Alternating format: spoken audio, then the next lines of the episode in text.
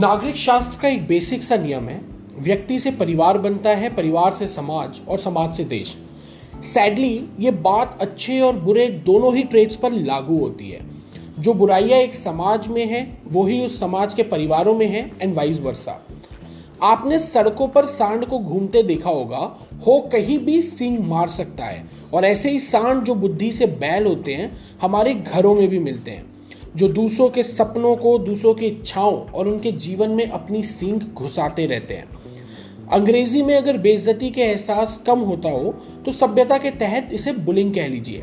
Ideally home should be a place where one should feel safe but sometimes because of this cringy relatives home becomes a bully ground for kid बेटा आगे क्या सोचा है? बेटी आपको ऐसे कपड़े नहीं पहनने चाहिए एंड ब्ला ब्ला ब्ला आपके होम बोले रिलेटिव्स अपनी बात बोलकर निकल जाते हैं और उन्हें कोई कुछ भी नहीं कहता, क्योंकि वो ये सब सो कॉल तौर पे आपके भले के लिए कह रहे हैं। But the other face of the coin is that कि उस क्लास एट की बच्ची ने बड़ी मुश्किल से अपने मिडिल क्लास बाप को कन्विंस किया था कि एक प्यारी सी वन पीस ड्रेस ले लीजिए, जिस पर चाची ने मम्मी से सिर्फ़ इतना कहा कंट्रोल में रखो भाभी, लड़की के लक्षण ठीक नहीं है। और उस बात ने उस बच्चे के कॉन्फिडेंस को तोड़ दिया। वो खुद को एक्सप्रेस करने के पहले इतना सोचने लगी कि डिप्रेस होने लगी। देखो घर में कजिन्स ने इंजीनियरिंग की है और इसके तो मैथ्स में सिर्फ़ 45 नंबर आते हैं। फिजिक्स तो माशाल्लाह है, ऐसे में क्या ही फ्यूचर होगा इस लड़के का? ऐसा बोलते वक्त ये होम बुलडोजर ये भूल जाते हैं कि ये दुनिया उस लड़के के भी तो कुछ सपने होंगे। हो सकता है वो इंजीनियर नहीं, कुछ और बनना चाहता हो।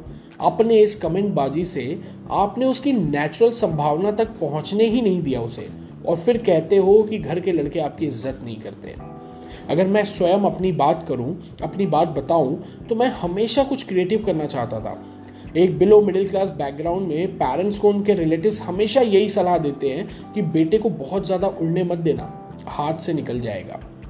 हाँ, वैसे यार पेरेंट्स भी कोई पेरेंट्स होने की पीएचडी करके ही पेरेंट्स नहीं बनते। इसलिए वो अपने से बड़ों और अपने सो कॉल शुभ चिंतकों की बातों को मानकर अपनी चिंता बढ़ा लेते हैं। और आपके लिए सिर्फ़ उतना ही सोच पाते हैं जितना उनके पास नहीं है। यानी अगर वो डॉक्टर नहीं बन पाया तो आपके पेरेंट्स आपको डॉक्टर बनाना चाहेंगे, वो सिंगर नहीं बन पाए तो वो आपको सिंगर बनाना चाहेंगे। पर मैं हमेशा सोचता था कि साला जब खोने को कुछ ज़्यादा है ही नहीं तो सपने देखने से क्यों डरना? क्यों डरना कुछ ट्राई करने से? क्यों डरना कुछ नया करने से? क्यों डरना अपने कंफर्ट जोन से बाहर आने से? ऑलमोस्ट ज़ीरो पे तो हम वैसे ही हैं। पर मेरे घर के बुलडोजर रिलेटिव मुझे हमेशा बुली करते थे। That too with a wrapping of care कि ये सब तुम्हारे भले के लिए कह रहे हैं बेटा। बुल वैसे यारो, ये होम बुलिंग दुनिया में कोई नई चीज़ नहीं है। दुर्योधन भी बचपन से ही पांडवों को बुली कर रहा था। भीम की खीर में उसने जहर मिलाई। पांडवों को नीचा दिखाने का कोई मौका नहीं छोड़ा और उसकी हिम्मत इतनी ज़्यादा बढ़ जाती थी कि उसने द्रौपदी के चीर हरण भी करने का सोच लिया। So act before it's too late home bully के अगेंस्ट आवाज़ उठाओ। And I request from all parents please do not allow others to disrespect your children in the name of कि बेटा, वो बड़े हैं। हर वो कमेंट जो आपके बच्चे के कॉन्फिडेंस को बढ़ाता नहीं, तोड़ता है, उसके खिलाफ खड़े हुई है खुद उस बुलिंग के साइलेंट सपोर्टर मत बनिए। So this is Darshan signing off with Darshan of life आज तक जो किया, सो किया।